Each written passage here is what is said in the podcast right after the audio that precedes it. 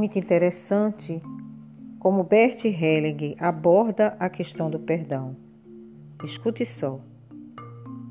O ato de perdoar funciona como um substituto de um necessário confronto.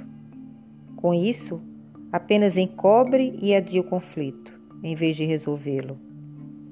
Os efeitos do perdão são especialmente nocivos quando a vítima absolve o perpetrador de sua culpa, como se tivesse o direito de fazê-lo. Para que aconteça uma verdadeira reconciliação, o inocente tem não somente o direito, mas também o dever de exigir reparação e expiação. E o culpado não tem somente o dever de assumir as consequências de seu ato, mas também o direito de fazê-lo. Entretanto, existe um modo bom de perdoar, que preserva a dignidade do culpado e a própria.